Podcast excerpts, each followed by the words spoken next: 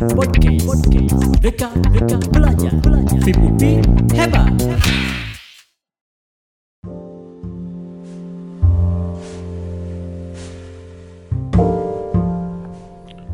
Bismillahirrahmanirrahim Assalamualaikum warahmatullahi wabarakatuh Para mahasiswa di mana pun Anda berada Selamat berjumpa dengan podcast MKDK Psikologi Pendidikan dan Bimbingan Pada perbincangan kali ini Kita akan mengupas sebuah topik menarik Tentang peserta didik dalam pendidikan Topik ini akan dibawakan langsung oleh narasumber Bapak Dr. Nandang Budiman MSI Apa kabar Pak?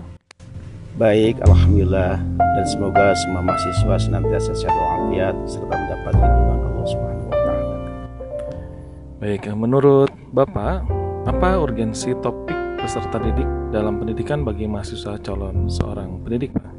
Calon seorang pendidik sangat penting memahami peserta didik dalam pendidikan karena pemahaman pendidik terhadap konsep peserta didik dalam pendidikan akan menjadi pijakan pendidikan pijakan seorang pendidik dalam menyelenggarakan pendidikannya. Kalau boleh saya tahu lebih lanjut, apa saja ruang lingkup topik peserta didik dalam pendidikan ini, Pak? Uh, ruang lingkup topik peserta didik dalam pendidikan mencakup pertama konsep dasar peserta didik, kedua konsep dasar perkembangan, ketiga prinsip-prinsip perkembangan peserta didik, keempat tahapan perkembangan peserta didik, dan kelima konsep tugas perkembangan peserta didik. Baik, kita lanjutkan. Menurut Bapak, siapakah sebetulnya yang dimaksud dengan peserta didik itu, Pak? Setiap peserta didik adalah setiap orang yang sedang mengikuti pendidikan. Pada prinsipnya disebut peserta didik. Baik jalur, jenjang, maupun jenis pendidikan mana pun ia berada. Oke, menarik sekali, Pak. E, kalau konsep peserta didik seperti itu berarti sebutan untuk peserta didik ini sangat banyak sekali, Pak. Wah, Anda sangat cerdas ini tampaknya. Pendapat Anda benar. Peserta didik pada jalur pendidikan, peserta didik pada jalur pendidikan formal, jenjang pendidikan dasar dan menengah seperti di SD, SMP, MTS, SMP, SMA, MA, atau sederajat disebut siswa. Peserta didik pada pendidikan tinggi disebut mahasiswa. Peserta didik pada jalur pendidikan non formal seperti di pesantren disebut santri, di pusat kegiatan belajar PKM disebut dengan warga belajar. Orang yang sedang mendengarkan ceramah agama atau pengajian disebut mustami. Bersebab itu, ayat 4 pasal 1 bab 1 Undang-Undang Republik Indonesia nomor 20 tahun 2003 tentang sistem pendidikan nasional menegaskan bahwa peserta didik adalah anggota masyarakat yang berusaha mengembangkan potensi diri melalui proses pembelajaran yang tersedia pada jalur, jenjang, dan jenis pendidikan tertentu. Baik. Di dalam pembahasan peserta didik, dalam pendidikan itu ada subtopik perkembangan peserta didik. Apa yang dimaksud dengan perkembangan dan kemudian apa bedanya dengan pertumbuhan, Pak? Baik, memang keempat istilah itu sangat-sangat penting dipahami oleh kita semua ada empat istilah yang berdekatan bahkan saling terkait pengertiannya dengan istilah perkembangan atau development. Pertama, pertumbuhan atau growth adalah perubahan yang bersifat kuantitatif, baik perubahan secara alamiah, hasil belajar maupun hasil latihan. Perubahannya dapat dihitung dengan ukuran-ukuran tertentu, dimulai dari tidak ada menjadi ada dan mungkin sampai tidak ada lagi Nah, mengikuti prinsip kontinus dan diskontinus. Kedua, kematangan atau maturation adalah perubahan kualitatif fungsi psikofisis organisme dari tidak siap menjadi siap melakukan fungsinya. Perubahannya dapat terjadi baik karena proses alamiah, hasil belajar maupun hasil latihan. Dan ketiga, ada istilah belajar atau learning. Adalah perubahan perilaku sebagai akibat pengalaman disengaja terjadinya bertujuan atau terarah, baik secara kualitatif maupun kuantitatif. Dan keempat adalah latihan atau exercise. Latihan adalah perubahan perilaku yang lebih bersifat mekanistis dan lebih banyak menyentuh aspek psikomotor organisme sebagai akibat pengalaman, disengaja, bertujuan atau terarah, baik secara kualitatif maupun kuantitatif. Nah, baik pertumbuhan atau growth kematangan atau maturation, belajar atau learning, maupun latihan atau exercise sama-sama menghasilkan perubahan perilaku yang akan menyebabkan organisme mengalami perkembangan atau development. Wah, menarik sekali, Pak. Jadi kalau begitu, sejak kapan sebetulnya perkembangan pada manusia itu terjadi, Pak? Nah, dalam perspektif lifespan development, ini ini teori terkini. Perkembangan manusia terjadi sejak masa konsepsi sampai meninggal dunia tentu saja. Hmm. Bisa dijelaskan lebih lanjut, Pak, apa itu perkembangan sebetulnya? Nah, eh, perkembangan dapat didefinisikan sebagai perubahan sepanjang hayat atau change over time baik melalui proses pertumbuhan, kematangan, belajar maupun melalui latihan. Karena kita sedang berbincang tentang peserta didik, maka yang dimaksud perkembangan peserta didik adalah perubahan-perubahan psikofisik yang terjadi pada individu semasa ia memainkan perannya sebagai peserta didik, baik pada pendidikan informal, formal maupun non formal sebagai hasil dari proses pertumbuhan, kematangan, belajar maupun latihan. Nampaknya ini perlu dirinci lebih lanjut. Sebetulnya prinsip-prinsip perkembangan itu ada berapa atau apa saja, Pak? Rasanya aneh jika ada yang melarang Anda untuk tidak tahu tentang prinsip perkembangan. Tentu saja, baik saya akan coba jelaskan kepada Anda dan teman-teman mahasiswa yang lainnya semuanya bahwa merujuk kepada pendekatan teori lifespan development dari Papalia tahun 2004 ada enam prinsip perkembangan. Pertama, Development is lifelong.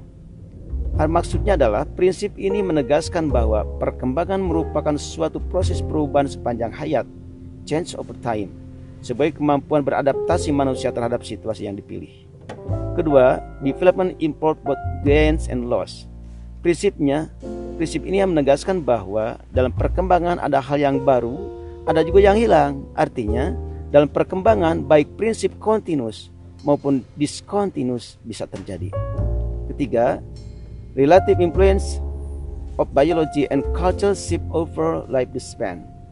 Maksudnya adalah prinsip ini menegaskan bahwa proses perkembangan dipengaruhi baik oleh faktor biologis maupun oleh faktor budaya dan keseimbangan antara pengaruh perubahan kedua faktor tersebut selama sepanjang hayat. Yang keempat, development involves a change allocation of resources Maksudnya, prinsip ini menegaskan bahwa tidak ada seorang pun yang dapat melakukan segalanya. Individu akan memanfaatkan sumber-sumber perkembangan yang disebut resources seperti waktu, energi, talenta, uang, dukungan sosial, dan cara lain-lainnya yang bervariasi tentu saja. Kelima, development is modifiable Prinsip ini menegaskan bahwa perkembangan dapat dimodifikasi, yakni dapat ditingkatkan melalui belajar, latihan, praktek, dan peristiwa nurtures lainnya selama rentang kehidupan manusia. Dan keenam, development is influenced by the historical and cultural context. Prinsip ini menegaskan bahwa perkembangan dipengaruhi oleh konteks histori dan budaya. Histori adalah waktu kejadian-kejadian yang terjadi di mana individu berada. Budaya yang dimaksud adalah totalitas cara hidup masyarakat atau sekelompok orang mencakup keyakinan, nilai, pakaian, tradisi, bahasa, dan produk-produk fisik. Hmm. Saya berpendapat bahwa perkembangan itu ada tahapannya. Apakah benar begitu, Pak? Wah, Anda sangat hebat memang. Pendapat Anda benar. Tahapan perkembangan manusia terdiri atas masa pranatal, masa berikutnya masa bayi, masa kanak-kanak, masa sekolah, masa remaja, masa dewasa dan tentu saja masa tua Bolehkah Bapak jelaskan lebih lanjut apa tahap tersebut lebih rinci, Pak? Ya, masa pranatal terjadi sejak masa konsepsi, yakni saat bertemunya sel telur dengan sperma dan berakhir saat terjadi kelahiran. Secara fisik, masa pranatal ditandai dengan terjadinya interaksi antara anugerah genetik dengan lingkungan dan proses ini terjadi sejak konsepsi. Pembentukan organ dan struktur dasar tubuh. Otak mulai tumbuh, mulai tumbuh kembang di situ. Pertumbuhan fisik yang sangat cepat serta sebagai masa perkembangan yang paling rawan terhadap pengaruh lingkungan. Secara kognitif, kemampuan untuk belajar dan mengingat serta merespon rangsangan sensoris mulai berkembang di situ pada masa konsepsi. Secara psikososial, impetus merespon suara ibu terutama suara batin yang seorang ibu dengan ungkapan rasa dan perasaan kasih sayangnya. Lalu masa bayi dan kanak-kanak terjadi pada usia 0 sampai 6 tahun.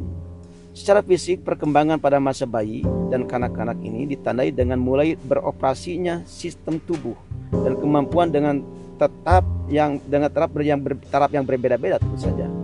Otak tumbuh secara kompleks dan sangat sensitif terhadap pengaruh lingkungan. Pada awalnya pertumbuhan fisik dan perkembangan psikomotorik terjadi begitu cepat tetapi antara usia 3 sampai 6, 6 tahun melambat lagi tetapi lebih proporsional dan lebih kuat serta lincah. Nah, secara kognitif, masa ini ditandai dengan kemampuan belajar dan mengingat yang mulai tampak bahkan pada minggu-minggu awal bayi lahir penggunaan simbol-simbol dan kemampuan memecahkan masalah berkembang pada akhir tahun kedua. Pemahaman dan penggunaan bahasa berkembang cepat, berpikir lebih egosentris, tetapi perspektif pemahaman terhadap orang lain juga tumbuh berkembang.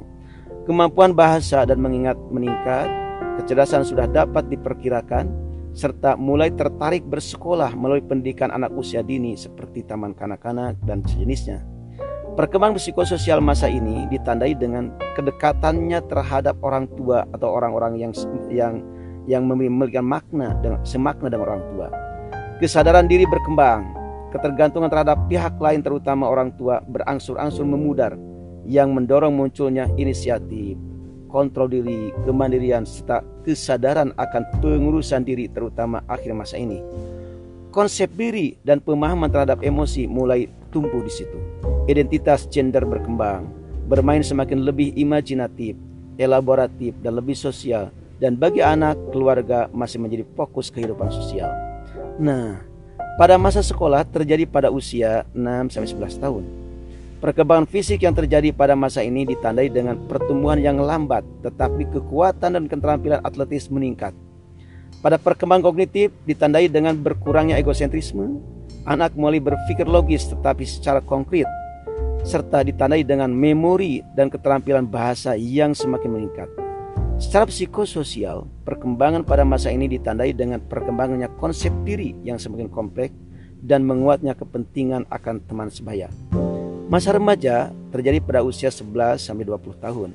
Secara fisik, perkembangan pada masa ini ditandai dengan pertumbuhan fisik dan berbagai perubahan yang sangat cepat serta terjadi kematangan organ reproduksi Secara kognitif, remaja sudah mampu berpikir abstrak, logis, dan mampu menggunakan argumen ilmiah, tetapi masih berpikir here and now.